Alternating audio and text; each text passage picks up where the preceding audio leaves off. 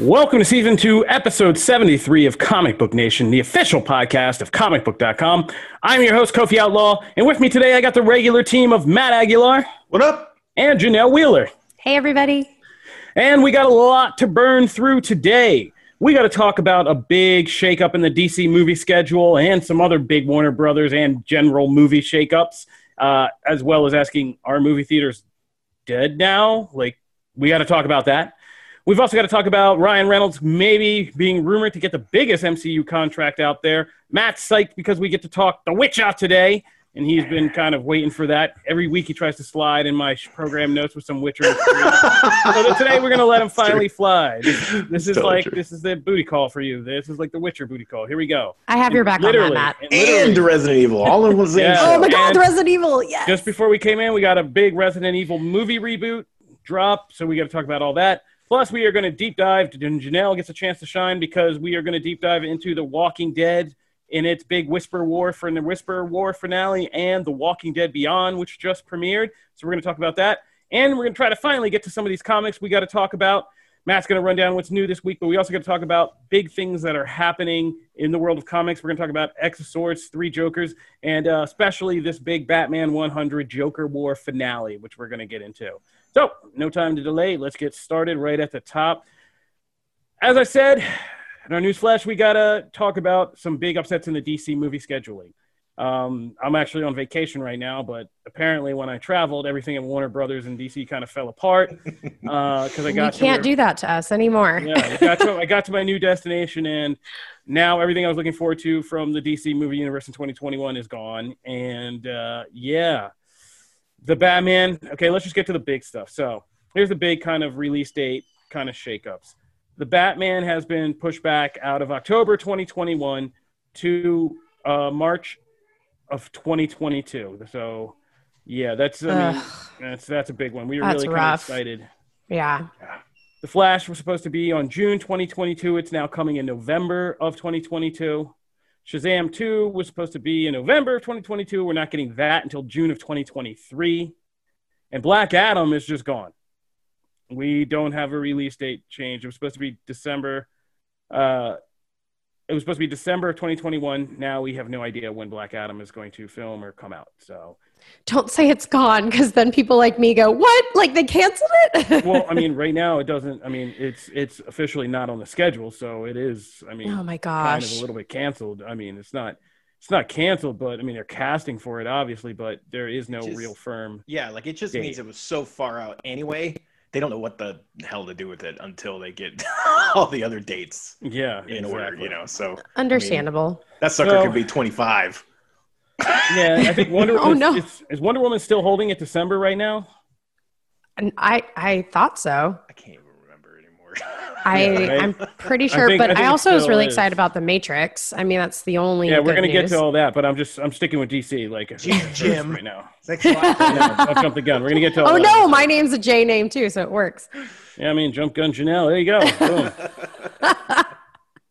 yeah, I mean still holding on Christmas. Wonder Woman's still holding on Christmas Eve, but like at this point, That's not gonna like that's not going to happen. No, no theaters are even. Yeah, this is into our larger discussion. There aren't even movie theaters to show these things in anymore. Like, so that's a thing. But yes, as Jump Gun Except Janelle one kind of indicated. What's that? I said except for one tease. See what I did there? I teased it. I didn't jump it. You did Yeah. jump it. You teased. Okay, I'm learning. I'm learning. Yes, but as Janelle jumped the gun and told you, there were other uh, Warner Brothers release date delays and uh, one kind of earlier scheduling. The good news is the Matrix will get uh, on December of 2021. So the end of next year, we'll at least get the Matrix 4 as opposed to having spring 2022. Um, Dune got knocked back an entire year, so they just did that whole trailer debut in that event we just sat through. It was like Fast and Furious Part Two, right? Oof. Like they just did a whole trailer event debut, and now we're not even going to get this thing. It was supposed to come out. Um, it was supposed to be December 18th. Now it's going to be October 1st of It will give people time date. to read the books. Yeah, or forget that this movie or all movies even existed. oh no. So those are the latest. Um, they weren't the only ones. Our our hometown hero from the beginning of this, James Bond, No Time to Die. I mean, really kind of started this bleeding by jumping its date back. It finally gave up. I mean, when COVID hit, we were kind of laughing at James Bond at first. Now we were kind of saying it was the smart one to jump back an entire like from you know what was it spring or early summer of this year till November. Well, now it's kind of va- vacated that spot too, and it will release on April of 2021. And this is kind of like I said, it was just the start of a massive hemorrhaging because what the all of these delays we just kind of went through effectively did was clear out the rest of the schedule of of major blockbuster tentpole movies for the most part, um, which are now just non-existent for the rest of this year, which has forced, of course, theater chains to close. So we got announcements from, and I'm still like, you know, forgive me, like I said, I'm still like on the road trying to keep up with everything falling apart. A lot happened. Cineworld, yeah, is closing. Uh, Regal Cinemas is closing. Matt, UT is the one that's still with us, and that would be Cinemark, Cinemark is still here. who has Uh, evidently just been like sitting on cash for so long and like are evidently equipped to last until like through 2021 if this continues. And I'm like, good lord, like Cinemark making bank, evidently. Yeah, and knowing how to save for a rainy day. Good for them. Um, so there you go. Cinemark's still open, but I mean, this is it. Like that's one theater chain. You know, Yeah. movie theaters are effectively now drive-ins. Like, Well, and that was the big thing also that kind of affected Cinemark was that Cinemark is one of the few that doesn't have a ton of locations like in New York. Like they're not kind of tied like some of the other theater chains are to these huge blocks of their theaters not being able to even remotely be open because the cities won't let them. Whereas Cinemark is kind of not as tied to that. they're doing the know? second runs and all that, and with the dollar movies and the three dollar movies. Yeah, it's it's it's gonna be it's gonna be something. I, I mean, hey, kudos to Cinemark for being able to stay open. But Yeah, has AMC said anything? I don't think AMC. So from what I've seen, AMC has not officially said anything yet. Okay. But um, it's kind of hard to see them operating in in justifying operating costs with Yeah. with no movies, which is the whole thing here. Theaters need movies to attract people. If there are no movies that people Right. are willing to risk their lives for, then there's you're paying people just to do nothing all day. And, and if you uh, ever worked in a theater Power before, bills. yeah, you worked in a theater before, you know how yeah. much wasteful that actually is when nobody's coming in. Right. Um, so like, yeah. And uh, yeah, I mean, this is a big thing, and it's you know, a question of will they be able to reopen? Everybody's pushing these movies back and betting like theaters are going to come back, but it's like that's not a guarantee. And there's now a lot of said that. fighting like that's happening. People are right. people are turning on Chris Nolan, saying that Tenet helped kind of kill this whole thing. Um, yeah, people. Are Oh wow, I didn't hear it. that. Oh yeah, there's articles out about how Tenet actually kind of mm, helped progress the the kind of collapse of theaters by doing Oh my gosh. thing and Well, be, and, you know, it's it's weird, right? Because of part of it is because of the astronomical cut that the studio took on Tenet Like the cut is something weird. I, I was reading something along the lines of where it's like I think it was like 64% from what I understand of like the studio was keeping that. So, yes, they were releasing their movie, but like the theater chains that were showing it weren't being able to keep a ton of the the profits from that. So like, yes, you get a new movie, but eh, you're kind of you're not really making a ton. and the also because end. there's that and there's also because Warner Brothers was kind of at the heart of the head of charging into big movies are now back in theaters that was literally a marketing campaign Mhm. so you had theaters open up and kind of do this thing like it's back to business and then Tenet just kind of crapped the bed and then like like you said they took a big cut so all you did was get them to open up and, and get back to like paying and putting out their expenses without making any money yeah, now you have so- movies like that Robert De Niro grandpa thing, or like the movies that are coming to keep to keep theaters open. And you're like, oh, that's not okay. Exactly. So, like, yeah, I mean, this is just a mess, and it's just more stuff we got to figure out in 2020. And I mean, it's not a guarantee. I mean, I don't know. Even like, I don't mean to be doom and gloom, but I honestly don't know like how the theater model goes. Like, what happens from here? Because this is this is going to be a pretty nuts hole to kind of climb out of. Yeah. No, I don't I don't mean to be that either, but I will say I don't see how at the end of this we're not missing at least one major oh, theater yeah. chain. Like I I don't I, I feel like we will have movies there will be some that are fine and weather it and you know cuts close, but I don't know if everyone sadly makes it makes it out of this, and, and we have all of these theater chains when we're No, I feel like it's going to become like so. Like when I was living in New York and doing this, like every studio has its own theater, like private theater for like screenings and like screening rooms. And I feel like it's going to be more like that. Like everybody streaming and all those companies and studios will kind of streaming will be the main thing and then for like big event movies there'll also be like like the studio will have its own like screening house or whatever it'll be smaller in scale uh more kind of like the size of art house theaters used to be but it'll be like owned by amazon and amazon Hmm. big block you know content movies will run on there and before streaming or whatever and they'll figure it out but it will it'll be owned by each studio who will be able to offer you know that premium experience for fans who want to see it on a big screen but i don't know i feel like the main thrust of content will then now go to streaming and stuff like that so we'll see all right our business is going to change Yeah. But Seriously. from that doom and gloom to some uh, good news, somebody who could still get some money out of this whole game, Mr. Ryan Reynolds. So there's apparently these uh, rumors from uh, Daniel RPK, who we trust as a kind of Marvel insider source, that says the debate behind Marvel Studios doors is kind of signing Ryan Reynolds to this massive deal for the MCU. And it's supposed to be the most money for him but also I think he'd be like the highest paid MCU actor, and it would basically kind of set his character up as Deadpool to make several appearances. Well, I don't even know. Is it strictly Deadpool or is it just Ryan Reynolds? It wasn't really Uh, clear. Yeah, right. That's not Yeah. really clear. I mean, there's. a I lot would imagine it's Deadpool though. yeah, I assume. Well, I mean Deadpool, but it could be Deadpool plus because I mean, there's a lot of stuff you can do with a Ryan Reynolds who doesn't have his face burnt or in a mask. True. yeah.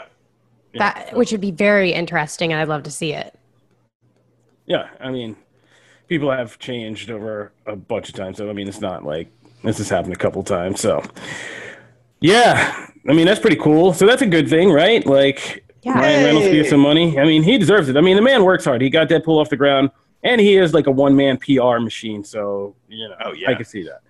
Like he, he I never cared trumps- about gin before. right. or mobile plans. Yeah, Normally, a man I- comes to me with a mobile plan, and I run to the other side of the street.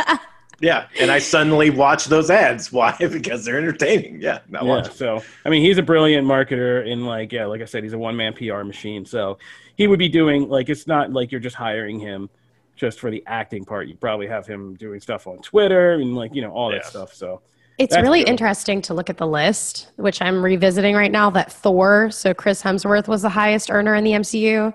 Um, and then obviously Robert Downey Jr., then Bradley Cooper, then Scarlett, then Chris Evans. I love how I'm on a first name basis with Scarlett Johansson.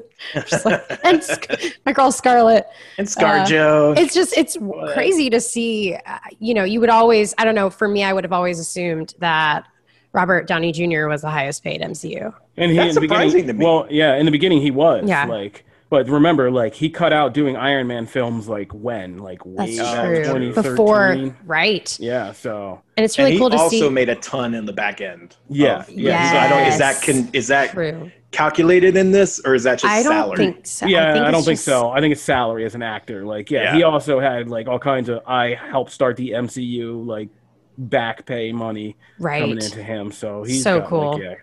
Um, and I think that was part of his renegotiation was for that Mhm. because I remember covering that when he had because that was a big thing. We thought he wasn't going to be Iron Man for a minute when it came up to renegotiation time. Oh my gosh. like yeah, and then he signed a thing that basically said he gets Marvel money for life or something like that, like Nice. something crazy. So I just Yeah, think that's really interesting. The Forbes listed six MCU actors amongst the top 100 highest paid actors in all of Hollywood. That's just really, really cool.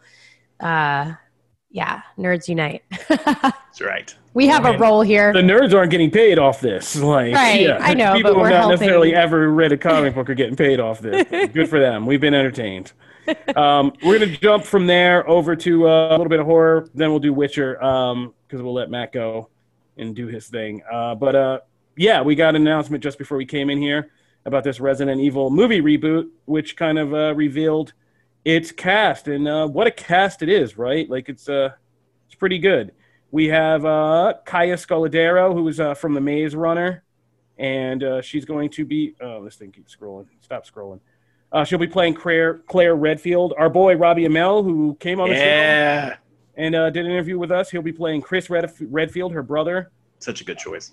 Yeah. I agree. Yeah. John Kamen will be playing uh, Jill Lock, Jill Valentine. Avan Jogia will play Leon. Uh, and Tom Hopper from Umbrella Academy will be playing the villain Albert Wesker, which I love. Yeah, that's that a great casting. Um, yeah, because that's Klaus, right? Like, uh, Mhm. yeah, Klaus. So Klaus will be Albert Wesker. He's just such a, he's just enough of an a hole to. Breathe. He's good in everything. Yeah. That dude, like Yeah. every, every single And thing. I also here. love my favorite Neal McDon- McDonough will play uh, William Birkin. Uh, yeah, because Neal McDonough, if you don't remember, he's uh, he played uh, Dum Dum Dugan in the MCU, and he was um, oh, Damien can't Darhk. remember- Damien Darhk in the Arrowverse, and if there's anything he does so well, it's just come in and chew scenery up and and He plays that like snotty, holier than thou character so well, and yeah. that's oh, he's the man. perfect. And so that's uh, yeah for William Birkin, that's perfect. So that casting kind of got people's attention for sure. Like, I mean, I love Milla Jovovich, but this is this is not quite the same casting. Ugh. no, get that out of here. I'm so happy that that this is like a I mean cuz like the director came out and gave his take on like the origin story and that this is really a from what he said it was very much like a, a harkening back to the f- first Resident Evil and the second Resident Evil and it's going to be like set in Raccoon City and he didn't mention like the mansion specifically or the police station or any of that stuff but it seems like with the characters involved we're going to get some kind of mishmash of the first two and it's going to be like with Birkin in it it it feels like oh T and G virus stuff like we're really going to get the survival horror thing and not this weird action yeah. crazed crud that was the the Resident Evil series. I love if, the it- if. I'm not making it clear, I don't like those movies. 'cause I like them do as like a, them, but- yeah, a guilty pleasure, but Me too. guilty pleasure. I They're like them for their own thing, and I think that that's what's cool about this is they can have, you know, their fans and like the people who love it can honor that and appreciate that, and the people who want this other side, like Matt, get that too. it's great. It's nice, great. yeah. Well, it's really okay. good to see this. It's great because for the last however many years, there's like seven of those movies. There's too And yeah, and there was nothing else really other than the games. So Right. now it's like this combined with the Netflix animated CG series that is also going to be like a reinterpretation of the mythos, and it's going to be Leon and Claire. Um, that is also really interesting. So like, there's a lot of really cool stuff that actually feels like Resident Evil, even if they go doing new stuff with it, as opposed to just like, oh, you either have the games or you have this Alice, whatever this is. So Yeah. yeah, No. I- I'm nice. I mean, I hope that they just basically combine the stories of the first two in, in the two different locations in inside the mansion and like what's happening there, and simultaneously like what's happening in the city, and kind of like converge the two. Like that'd be that'd be kind of cool. Yeah, I Um, think that makes a great movie. yeah. All right, but that's pretty cool. That's now on our radar because, like I said, that cast sounds good. But I mean, you're downplaying it, but it also sounds like this will have some pretty good action. I mean, Robbie Amell, uh, Kaya Scodelario. I mean, these are Oh, people yeah. who are like, It- yeah, Action is about like it's gonna have some action scenes, of course, but like the comparison is like night and day. compared yes, to we the won't have action slow mo running up walls and Yeah. Less Matrix. Yeah. Yeah. that would just- Well, the world was really feeling the Matrix back then. Like, yeah. I loved. We were that's why I liked in- it. Honestly. we were all in wire fu for the next ten years. yes. It was just- True.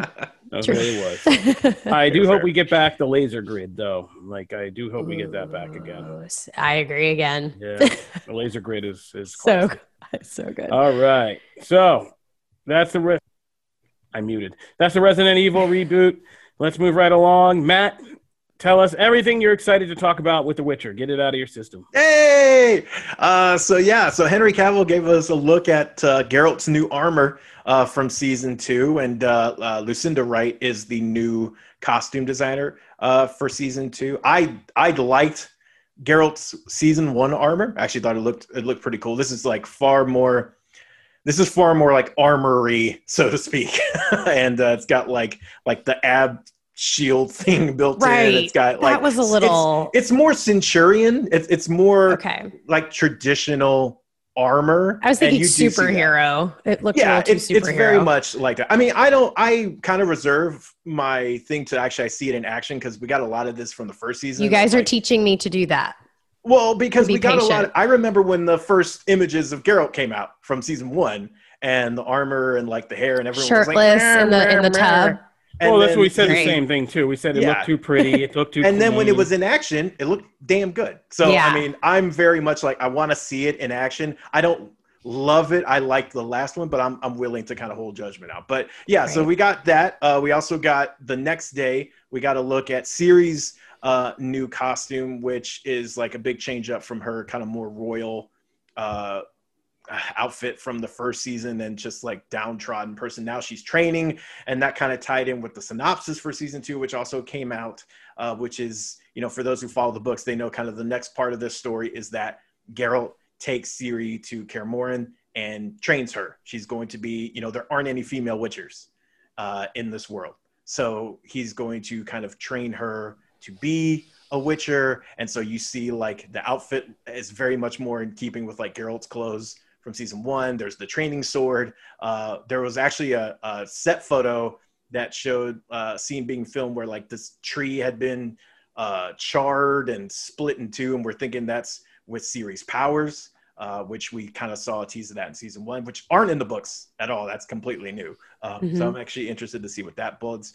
Um, and then we got uh, we we recently got some uh, kind of extra details on like where this picks up. Uh, Geralt thinks Yennefer is is dead because the battle uh, the battle of Sodden that we saw in season one, kind of he doesn't know where she is, and so we're kind of her whereabouts are kind of mysterious. So uh, he takes her straight to Kaer Morhen, which is like the fortress uh, for the White Wolf School. So a lot of cool stuff going on. Uh, we're probably going to get as you hear this, you'll probably have already seen Yennefer's new costume because it seems like they're going to be releasing something every day until like a full trailer. Uh, we still don't actually have like a release date for season two yet, like a straight up confirmed one.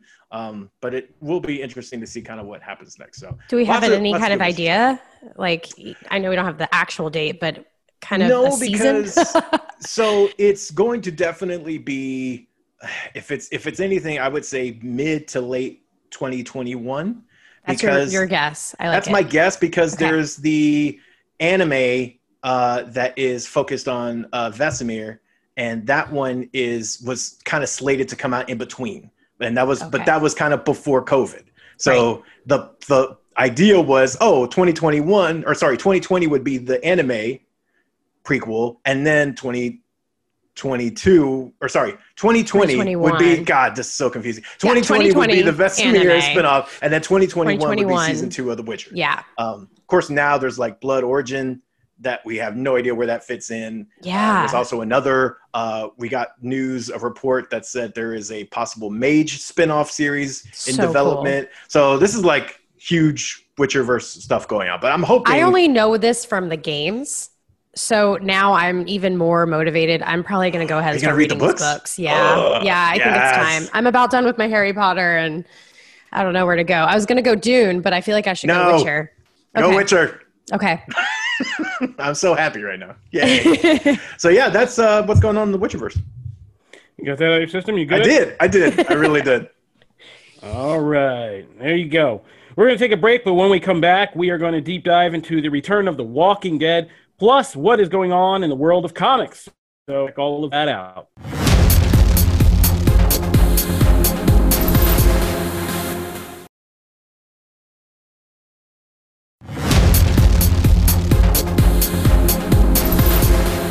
Okay.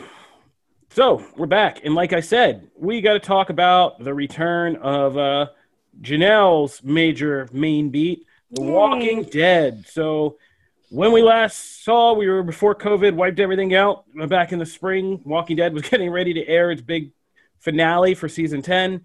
That got completely kind of thrown off. And now, what we've found out since then is that this season 10 has been extended by about six episodes, I believe. yes. Uh, so we're going to have a longer season 10 and a new chapter of the story, which obviously we're going to get into full spoilers in a minute. But if you saw how the Whisper War finale ended, you know you can see clearly where what the next chapter is going to look like. Plus, we're going to get one more season before the show ends and breaks out into a bunch of other kind of spin-offs and new projects and things like that. So, kind of a pivotal, pivotal time and a pivotal pivotal return point for The Walking Dead. Plus, we got The Walking Dead new limited series, The Walking Dead World Beyond. So, we're going to talk about all of that in full spoilers right now.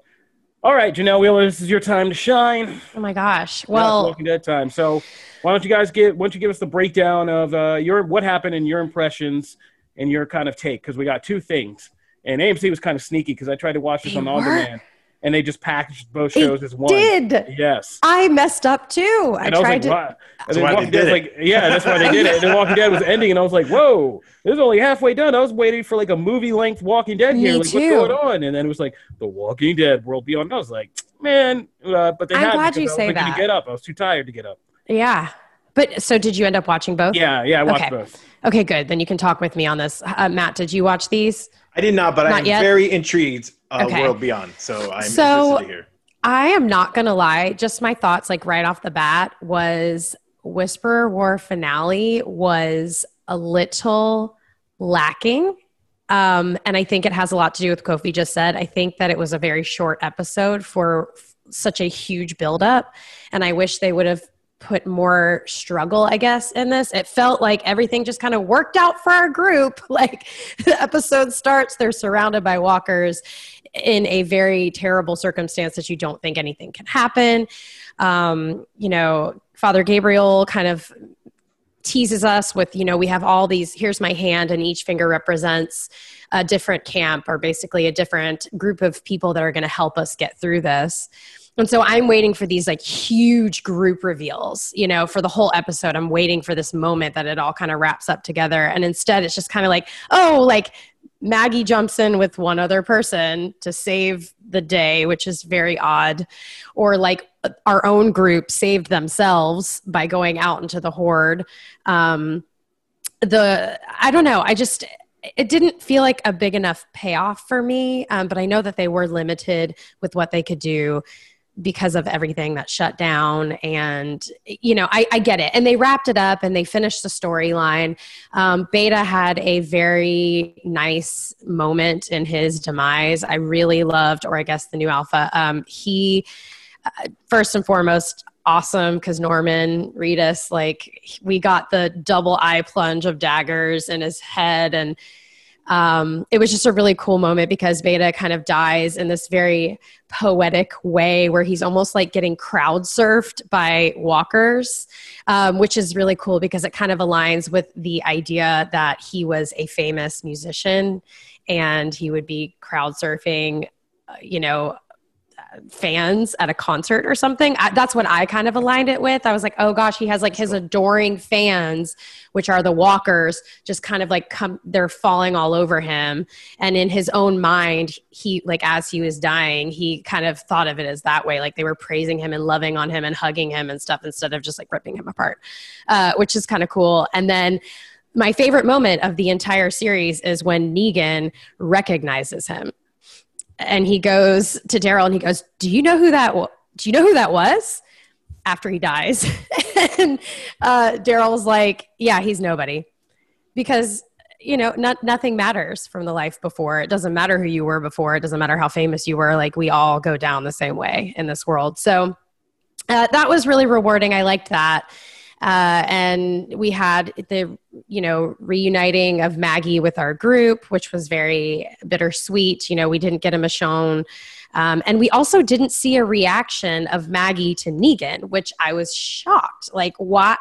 They're standing in the same vicinity and yet they don't even acknowledge that they're in Yeah. the same room or not in the same room they're in the same forest but it's those were the things that i was kind of like oh my gosh so much potential we didn't get it. Um, i'm hoping that with you know the next episodes that come forward that we do get those you know trials and tribulations. Maggie does have like a sidekick who is crazy like a superhero a masked somebody who is just taking daggers and like fast like a ninja taking out walkers which is super cool um, so that's something to look forward to to see who that is the big reveal and then of course the other big moment was uh, eugene and his camp of people who are out trying to find this woman he's been in contact with uh, get surrounded by basically stormtroopers in the middle of nowhere and they are done. Drop your weapons, like we're going to shoot if you don't and that's just like the cliffhanger we're left with. If you haven't read the comics uh, you're like oh my gosh these are these are stormtroopers. Like what is this? They're like all white plastic. You have no idea. Um, so i don't want to spoil it because Oh that is wait, something are those from? Oh, I won't either. Okay, right. So if you don't know if you don't know you have some cool stuff coming forward which i will save for the listeners in case they don't know because i i have found that like i myself got into the walking dead tv show before i ever read the comics i only read the comics because of the tv show so i try to read along with the development of the TV show, kind of, so that I don't spoil it for myself. But sometimes I do, and I totally spoiled that for myself. but it's really cool. Um, it's great to see our familiar people on screen. We almost had the death of Carol, but luckily she dodged that, um, thanks to Lydia. Uh, and of course, like they always do, they got out of it alive. We only lost a few people. Um, and I think moving forward that I was very judgmental of all of these trailers for World Beyond. Very judge. I was not excited about it. I was like, this is a coming of age, like stupid 80s flick. Like, I don't like this. And then I watched it, I gave it a chance, and I, I actually really enjoyed it. I think it was very well done. And I'm intrigued. I'm interested in these characters. I um the end of the episode drops a massive like life changing thing upon the viewers. Uh, so it it isn't just some like bratty kids wanting to go out and prove themselves in the world of the walkers. It's people are escaping something very very bad without knowing it something there's like a massacre and they dodged a bullet by wanting to go save someone they care about i don't want to i don't know if i want to spoil it too much do you guys want what do you think kofi Oh, oh, oh, you have me intrigued. I would totally Yeah. listen Yeah, to a this is spoiler. Uh, yeah, It's a little more spoil- serious. Well, it's a full spoilers discussion. It's Okay. Go ahead, do so it, do basically it. there's All a young do- there's a young lady um, and she has a sister and her mother um, was killed during a weird traumatic event that we still don't really know what it's all about we think it's like a plane crash we don't really know into their community that was established it's been 10 years since then and um, their father is their number one scientist in their community he decided to go venture out to another um, civilization that is, I think, out by New York. I think that's right, somewhere. We don't know where. They Uh, won't let people. Oh, Portland? Okay, thank you. and Portland. Thank you. So they won't let them communicate. They won't let him send anything back. They won't let anyone send anything to him. And that's how everyone is in the community. It's a very weird community. It, they have helicopters. They they have this like well-oiled machine. Um, they are a serious civilization. They have a type of president figure. It's a woman um, who the daughter doesn't. Actually, both of the daughters don't really trust and uh, you just kind of they build upon that like who are these people why are they in this you know kind of smaller community um, and how do they handle walkers now like one of the doctors one of the psychiatrists uh, that is obviously on her last leg. She's dying. She's on oxygen and stuff. They have bars over her door. So if she dies like they already know they, they have a, a system right? Yeah. we know someone's on their deathbed. We're going to bar their doors and you know they can have visitors and stuff like that. But now we you know they they know how to do things which is good. Um, and yeah it, it's just it's interesting that part and you just kind of think like why am i getting all this information about all these random things? And then luckily at the very end it all kind of comes together when the daughters receive a kind of like morse code help emergency situation from their father in the other community and um, the girls kind of take it upon themselves to leave. They want to escape or not even escape but they're going to leave the community to go find their dad because they know he's in danger. And they always had a bad feeling anyways. So uh, we see them kind of gearing up and uh, taking on their first walkers out beyond the walls. And meanwhile back in the community um, that president woman of the other civilization pretty much massacred the entire place and it's left on a cliffhanger and you're like well thank god those girls left but they have no idea what's coming after them and they have no idea what's going on in this other civilization but clearly something is weird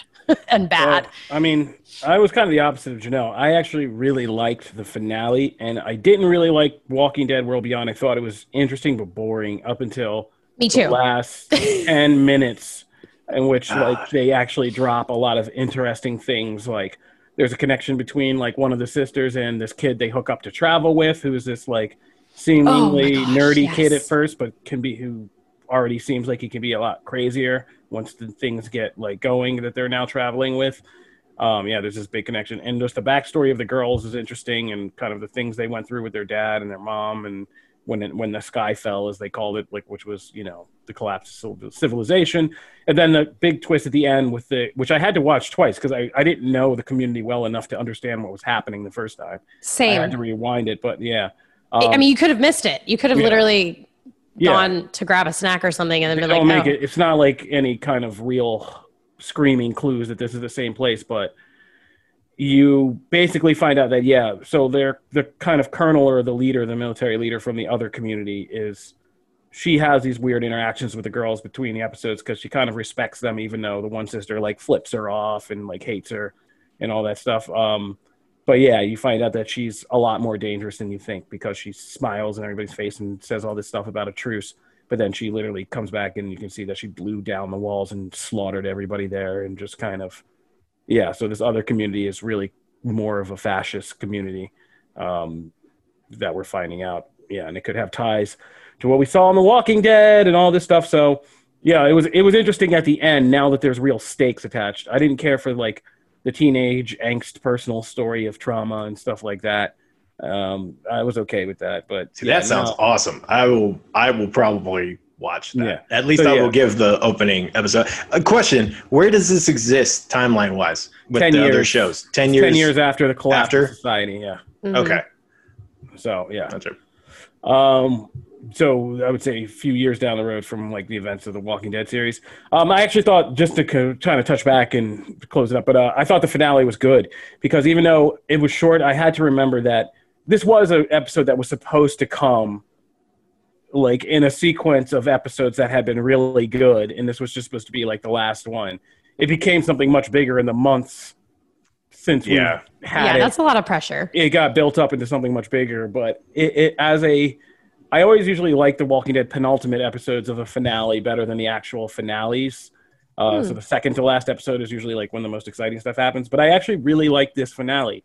I, I thought it was really well directed and made, and It was very well directed. and even though I'd seen a lot of Walking Dead and a lot of zombie stuff, they the way they just presented the things here was really like edge of your seat pretty much the entire time. From from the moment they let them they kind of slather themselves up with guts and let all those walkers into that pen, into the room with them, and had to kind of filter out through the horde. I love that sequence because I love that sequence in the comics, and uh, this one made it so much better than it was in the comics. Like this was so good. Like them, just the sheer amount of terror of watching all those people try to the chess game of trying to get through the horde.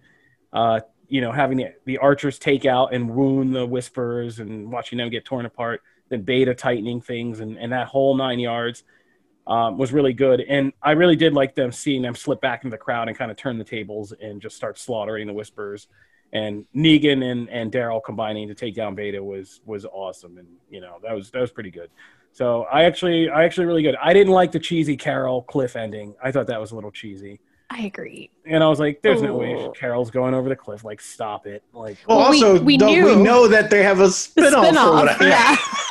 so like, so, yeah, I also don't understand how Carol is like that yeah, mentally crazy like, about her, about um, Lydia. I, I they're acting like they are just like they just love each other. I'm like, wait, do you, are you really that close? Like, I, Well, I'm where's- not, I didn't have a problem with that, as as opposed to like I didn't believe Car- Carol's character arc that she still wants to jump off a cliff. yeah, Like that's how far gone she is still. Like you got revenge for Henry or whatever his name was, that you know cheap knockoff Carl. You got your revenge for him. yeah, like it's all good. Like you're not jumping off cliffs anymore. Like uh, okay, like so.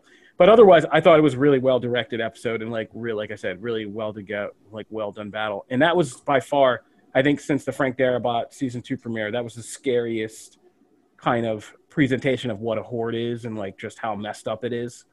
To to yeah, adding the a horde of whispers to it. Um, Yeah. Not even that, just the sheer number of zombies and just seeing what, like, they did a great job of seeing what happened the instant somebody made any kind of sound in the crowd. Like, a dozen zombies just ripped you apart, like, in seconds. You were just ripped to shreds in, like, a stain. And it was just like, holy crap, that is scary. Um, so yeah, I actually I actually enjoyed the fina- the finale of the Whisper War, and I enjoyed this arc. It's one of my I mean it, it may be one of if not my favorite arcs in The Walking Dead because especially I, I like it with Rick Grimes gone and how the other ensemble really took on that challenge and the unexpectedness of who head of whose heads ended up on the pikes and that whole twist with Alpha to the twist of Alpha's death and, and this final showdown with Beta and all that. And there's just a lot of really great episodes in this arc, from the Alpha meeting Beta episode to Daryl fighting Beta and all that stuff. Like, you know, all just a lot of good moments. And so, man, I'm I can see why the Walking Dead really might end after in another season because I don't know if it's ever going to get better than this. So, Yeah. of all the wars we've had in this show, Mhm. Governor, sa- uh, Saviors, this was the best. So, um, really, really glad how this turned. Mm, I'm still Team Governor. I love the governor. Yeah, I did love the governor. Yeah. Oh, Alpha's by far my Alpha and Beta were by far my best villains because I those like two Alpha actors. better in the comics. Samantha Morton, I mean, she was so oh, she was really good in this. She was great though. You're right, and I'm so bummed that Harlots got canceled because I I love her in that too. All right. You guys haven't watched that. No, I, I, I was just gonna move on. I didn't even know. it's what about to brothels and Sorry. prostitutes. It's fine. Yay! You keep your CD life out of this podcast. All right. oh So- my gosh. You can find that at Janelle Wheeler Twitch OnlyFans. Um, yeah, wow. yeah. Uh, for more on that. Um, but uh, no, we're gonna get into comics. So uh, moving right along, let's get to comics. Matt, why don't you run down what's new for us this week, and then Yeah. we're gonna discuss some things in detail. Yeah, so of course the big one this week is Batman number 100, which we will get into. Uh, the end of the Joker War and the setup for a bunch of other things to come. We also have Amazing Spider-Man number 49, Wolverine. Oh, so here's how uh, X of Swords uh, is, of course, in each of the X-Men books. So I'm going to go through which chapters because there's like three this week that you need to kind of keep track of. So uh, the first one is Wolverine number six. That is chapter three.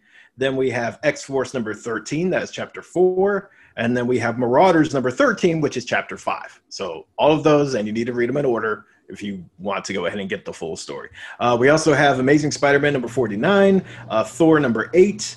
Uh, we have Die number 14, DCeased Dead Planet number four. This is a big week, by the way. Star Wars number seven, Deadpool number seven, Decorum number five, Far Sector number eight. We only find them when they're dead number two, Black Widow number two, Champions number one, American Vampire 1976 number one. Glad to see that series back. Spider Man Marvel Snapshots number one, Ultraman The Rise of Ultraman number two, Bang number four, Ink Blot number two, Transformers Back to the Future number one. So that is a packed week of comics, and there's actually like another giant chunk that I did not name. Those are just kind of some of the highlights, but it is a huge week uh, in comics this week. So that's new comics.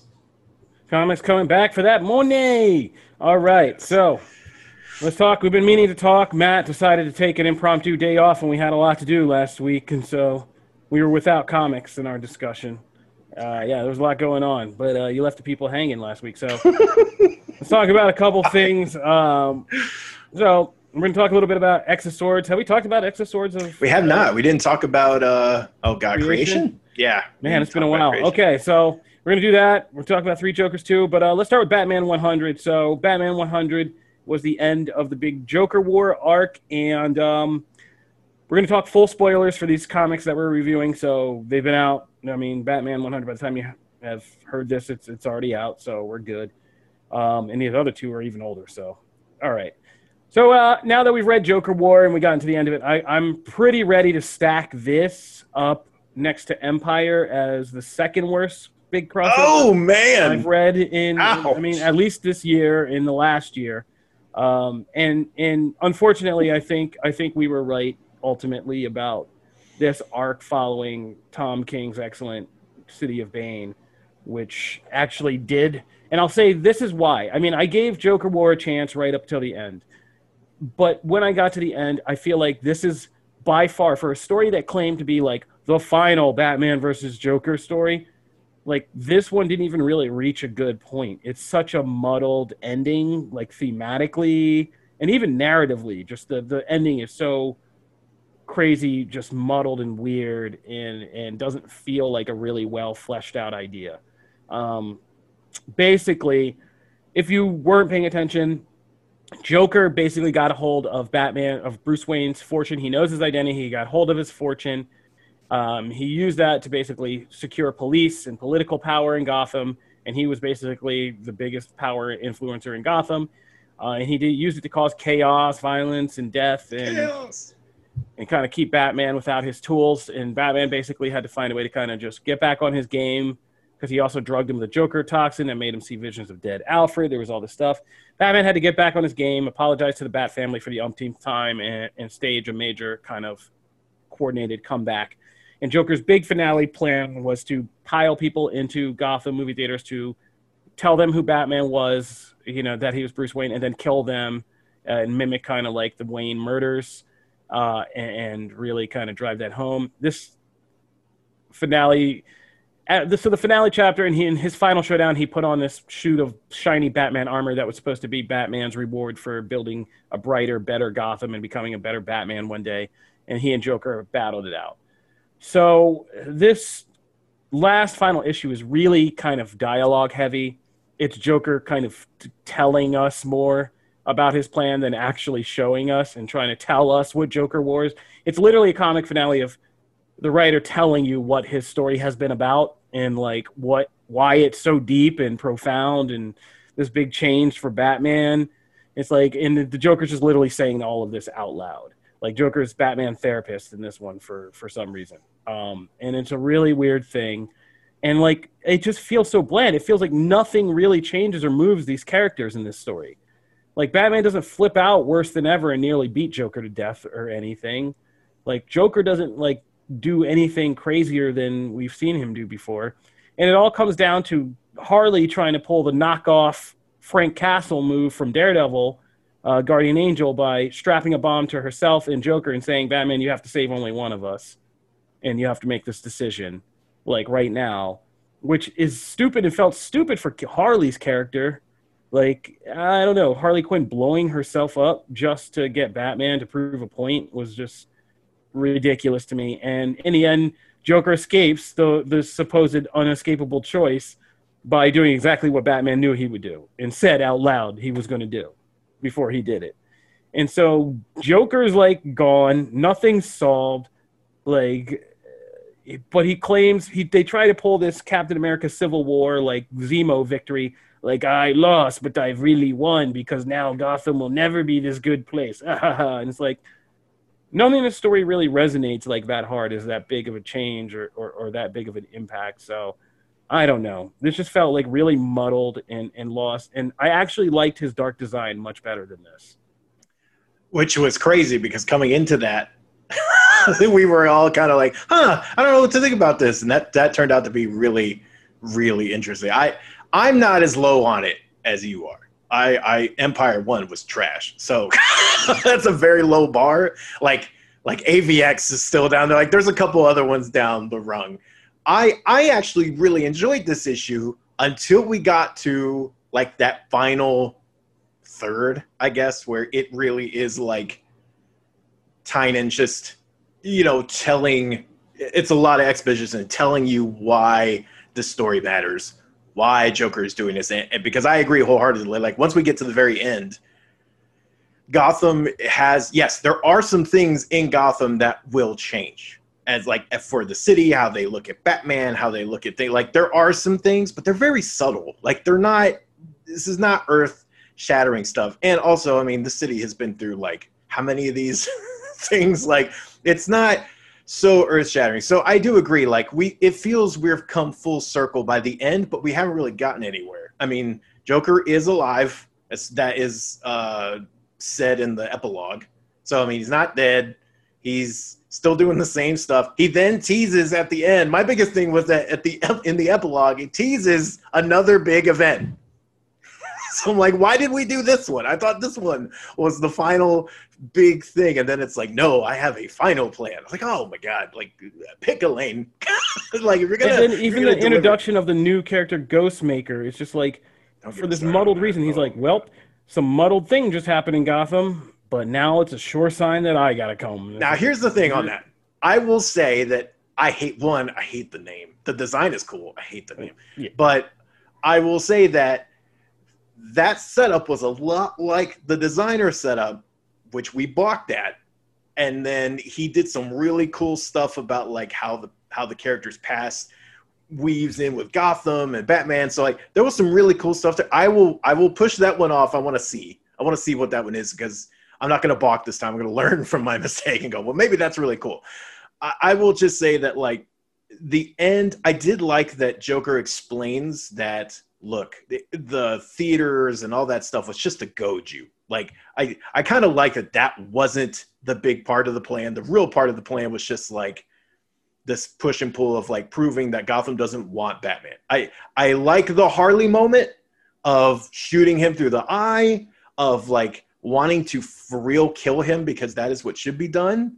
But then again, I don't like the thing that you were talking about with the bomb thing. I don't like any of that. Like I was like, okay, didn't didn't really need that. I think it went off the rails. I actually thought the did you read the epilogue to the clown hunter thing? I thought that was actually pretty good. Yeah, I thought that was the best thing from Clown Hunter, and I was like, and it's just awkward that it's like at the very end of the story. Where was that? Why introduce this character if you didn't? It was so interesting once you got to see who this kid was and like why he was a psycho and like where he was coming from and like yeah, yeah, and his stuff about why didn't you like i've waited for you to save the day you didn't you didn't kill my parents you could have just solved that like all that was really interesting so i was like where was this throughout the entire event why is this at the very Instead end of just splash pages of Clown Hunter standing around. yeah it was Okay. that so yeah i i agree this event was uneven this event did not deliver the like And it's just a waste of a title. Like if you're gonna create something called Joker War, like it should Yeah. be really, really well done and epic. And this just didn't feel like It's it. it didn't we we didn't really get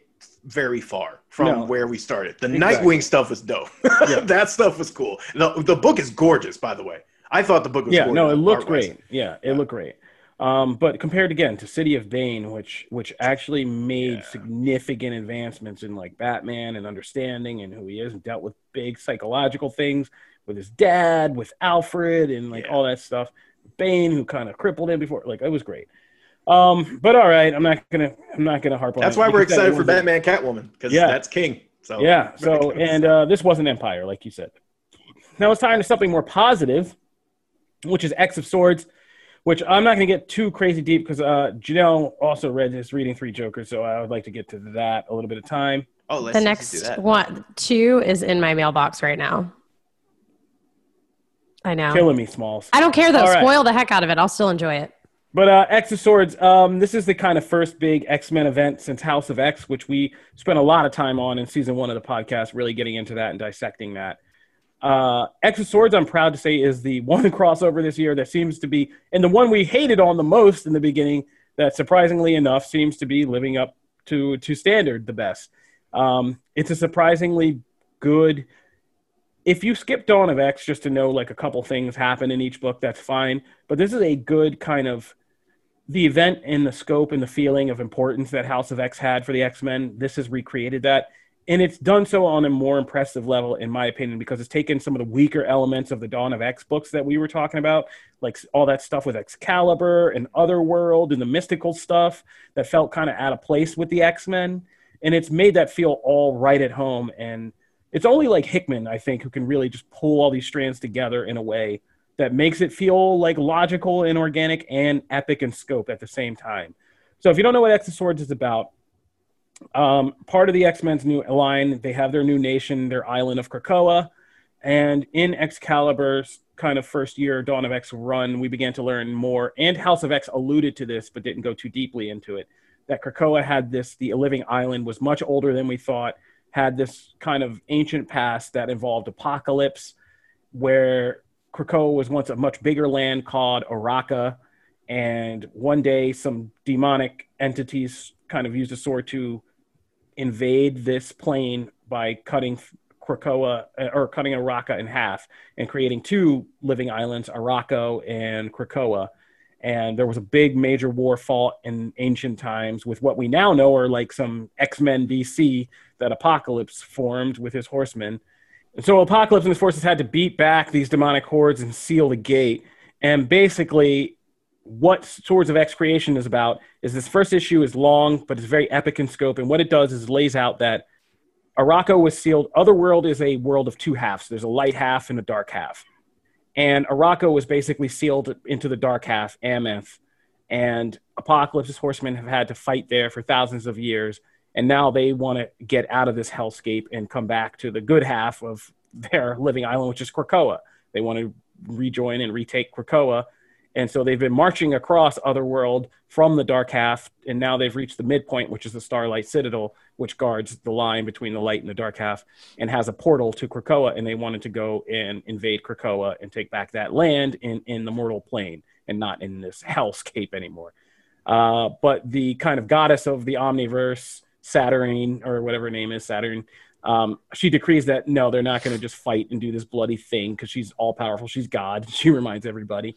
Uh, so they're going to have a tournament, kind of enter the dragon style with swords, and each team, each side, Krakoa and the evil hordes of Arakko get to pick ten champions, and they're going to be ten sword battles, and that's what the first thing sets up. And I'm making that a lot simpler than it is. Jeez, man, it's so dense. Yeah, it's like 60 pages, nearly like 70 pages. Overwhelm. But that's Yeah. but this is a thing, and I and I think I It's said I really loved about it is that it it, it basically is. I think we did talk about this because I remember talking a little bit with you and Jim about this. But what's good is it it's very dense, but it, it makes the premise very simple. Each side needs 10 champions and they've got to win these sword fights. Otherwise, it's doomed. Yeah. And so we've also seen the second chapter, which is in X Factor, um, which again is also, and I was kind of worried about when you got out of the main book, like or the main sort of X books, like X of Swords, what would it be like? But it, it it's doing really good so far. Like X Factor. So what they're doing is they're going old school '90s X Men crossovers, which is each book is important and matters, and each chapter is in each book. So these are not tie-ins; these are actual chapters. But each chapter in a specific book highlights that book and its characters. So like X Factor has a lot of the X Factor team in it and kind of what they're doing and specifically like Polaris who gets given the prophecy of the 10 swords and trying to figure that out and like all this stuff and just basically trying to deal with what happened over in Otherworld because an X-Men's been killed. Um, there's major upsets to the resurrection protocols that happen because uh, if you die in Otherworld in this mystical realm, Otherworld isn't just a mystical realm; it's the nexus of the Omniverse. So the person they bring back, you once you die over there, like your soul that they draw back from there isn't necessarily the same soul from your reality. It's it's your soul from any number of realities. Or they're still figuring that all out. So one character gets killed and they bring him back, but it's not him anymore, which is already setting the stage for to be able to reboot certain X-Men characters. Yeah. That's so to cool. because they're pretty major players going into these sword fights. You got like Wolverine, Storm, Magneto, Professor Xavier, uh, Doug and Warlock, like yeah, Gorgon, you know, Betsy Braddock. Betsy Braddock. Um, yeah, there's there's major players going into this, and if they die when they get resurrected, it won't be necessarily the same Magneto or Professor Xavier that we had before. So somebody's getting reinvented. I don't know cool. who. I love that. That's super cool. So yeah, like I said, Hickman is good at kind of adding scope and, and scale. And it's not just him, I forget the second writer. But um, yeah, this is really cool stuff because this is feels again like House of X, it feels like a big shift. And it's impressive to me that they're doing all this mystical stuff and making it fit with the X-Men and feel organic. And they've Yeah. also somehow expanded the entire world and mythos of the X-Men even more. So now, like again, now Marvel already has the foundation to launch like X-Men BC with Apocalypse and this team of super mutants, ancient mutants that he he drops in just a one random line of dialogue to to Xavier, the other person. He's like, "Yeah." They're like, "What did what happened last time?" Thing. He's like, "Well, you know, I had to sacrifice all my children, his four horsemen, and like scores of godlike mutants whose names you've never known." And it's like, "Wait, what now?" like, yeah. and so, yeah, so they've kind of reinvented and they're just quickly expanding this out. And like I said, it's blessedly simple and exciting, this crossover. We have to watch these people go into the Marvel Universe and find and collect these different swords. And our own Jamie Lovett has done some excellent breakdowns on what the swords of Ten of Swords actually are and what they mean to different Marvel comics and storylines. So check that out on comicbook.com. Um, but yeah, they got to go hunt down 10 swords. And then we get to see 10 sword fights Yeah. Just, and just main events cool. like big battles like yeah and somebody's dying at the end of each one of these So it's gonna be uh, it's gonna be pretty exciting, and you know, there's gonna be, of course, this is a this is a game of you know cosmic proportions, so there's gonna be double crosses, things happening behind the scenes, you know, all that stuff. But uh, yeah, I mean, I am here for the next months until like well into 20 you know into 2021 x of has me here. So i'm excited. Well, that's super cool that like I didn't really at the time when it was announced like oh it's going to be like a, a, a traditional X-Men event and it's going to be in the individual books. I didn't really think for whatever reason like oh you're going to get multiple chapters in a week, but of course you're going to get multiple chapters in a week because Yeah. these books release. So like we're already at chapter 5 now. Like this week we're already at chapter 5. So like it's moving quickly Yeah. too. now we know which why is it's nice. 22 chapters yeah Yeah, because now it does. When that was announced, I was like, "Oh, good lord! Like I, that's a bit much." But here, it doesn't feel like that because you're getting multiple books in a week. So that that's nice. So hopefully, it also makes me think be- each team also has a secret fighter for the 11th because 11th and tw- if both sides have 11 that's 22 chapters see hickman likes to play those games but uh, yeah x of swords x-men if you haven't been checking that out since house of x you, you should jump in for this one it's really exciting and good very good. yeah so check that out so uh let's talk three jokers too uh or do we want to wait janelle you want to wait Janelle, No, if I mean, Janelle has have the no two problem. books, do you I have do. them? I, I literally, I've already read the first one and I actually really loved it personally. I thought it was great, but I don't think I am very critical for some reason. Why do I love everything? I don't know. I Uh, would be critical. I think. i mean you are friends one- with brenda davis yeah. the second one was sent into my P.O. box literally this morning. So um, I guess to Oh, go pick it up then. and read it later. Let's wait for her to fully read that, and then. I mean, by then I'm going to be behind. I'm going to need the third one.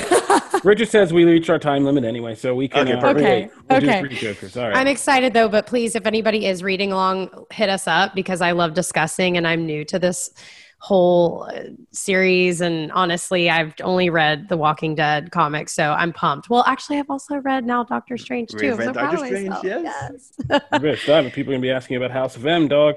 oh, that's happening too. too. That is going to be happening too. Yeah. All right, all right. Well, that'll, do it. We've done uh, one DC and one Marvel today, so that's good. And uh, we'll have more of uh, to talk probably next show when we catch up with this week's chapters. That'll do it for this episode of Comic Book Nation. I want to thank everybody for tuning in. If you're just getting into the show, we put up new episodes every Wednesday and every Friday on comicbook.com where you can subscribe, or I'm sorry, where you can uh, check out the show and, wa- and listen to it on the site, or you can listen to your favorite podcast platforms. We are on Apple Podcasts, Spotify, Stitcher, uh, Google Podcasts, Google Playlists, iHeartRadio, and you can tell any smart home device to fire up Comic Book Nation podcast, and it will start playing for you right there. If you want to talk to us, drop topics for the show, say what's up, or just follow along with our community, we now have the Twitter account at Comic Book Nation, or you can always find us dropping the hashtag Comic Book Nation. So you can join us there. And uh, like I said, get regular updates about the show and everything you need to know, and just kind of what news stories we'll be talking about and our opinions on things. And uh, yeah, we're on that Twitter account. So uh, follow. If you like the show, go on Apple Podcast and uh, leave us a five star review because one day when COVID blows over, we're going to get back in our offices. We have a whole merch closet and we're going to send a bunch of t shirts out to our five star fans as a sign of appreciation. So make sure you get in your five star reviews on Apple Podcast.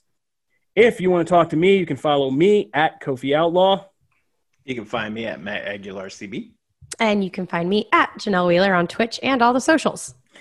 All right, that'll do it. Thank you again. This is Comic Book Nation. We hope you guys stay checked in, stay healthy. We're sorry about the movies of 2020, and uh, hopefully we can get things back on track in 2021. But we have more great stuff to talk about every week. We still got streaming, we still got shows, and some big things Video happening between now. Yeah, gaming, Comics. next consoles coming, comics, manga, anime. We got it all. Wrestling. So stay tuned in. Comic Book Nation. We'll see you next time. Peace. Deuces.